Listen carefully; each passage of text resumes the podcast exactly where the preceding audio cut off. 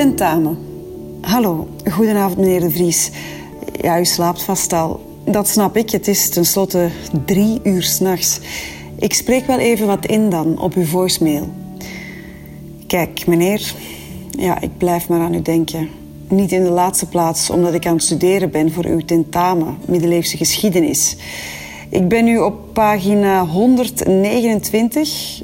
U weet wel, bij dat hoofdstuk over Alfred de Grote, de Angelsaksische koning die de strijd aanging met de Vikingen en Londen innam in 886.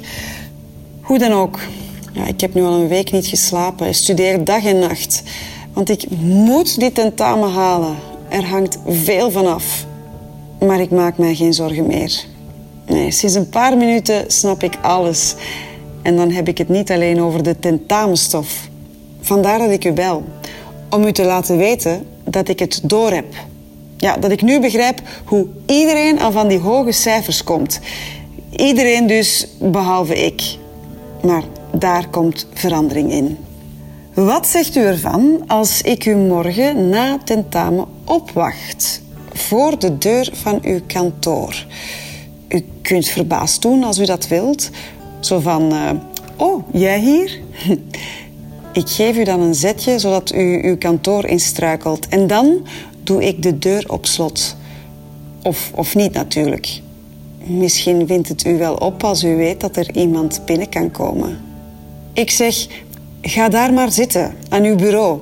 Doe maar alsof u aan het werk bent. Misschien kunt u alvast beginnen met het nakijken van de tentamens. Ja, ik opper ook maar wat. Ik kruip onder uw bureau. U helpt mij met uw riem. Bedankt. Ik vind die dingen altijd erg ingewikkeld op dit soort momenten. Dat heb ik ook met BH-sluitingen. Goed, die gesp is los. En voordat ik uw rits omlaag trek, raak ik de bult in uw broek even aan. Flinke bult, dat moet gezegd. Met beide handen wrijf ik er zachtjes overheen. U hijgt. Ik doe het wat harder en ik zeg: uh, Meneer de Vries, denkt u wel aan uw nakijkwerk? Ik glijd met mijn vingers uw broek in en trek u af. Daarna schuif ik uw broek helemaal omlaag. Ik steek mijn tong uit, lik u en blijf diezelfde bewegingen maken met mijn hand. Vervolgens neem ik u diep in mijn mond. U legt uw handen op mijn hoofd, woelt door mijn haren. Dan schuift u uw stoel naar achteren en trekt u mij omhoog. Ik snap meteen wat u bedoelt.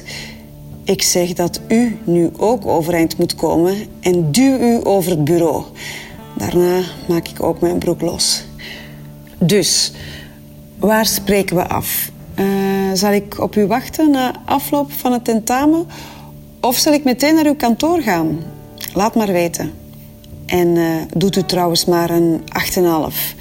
Ja, 9 zou niemand geloven namelijk. En een 10 al helemaal niet. Oh, uh, dit is Berend trouwens, uit de werkgroep Middeleeuwse Geschiedenis van dinsdag 4 uur. Tot morgen.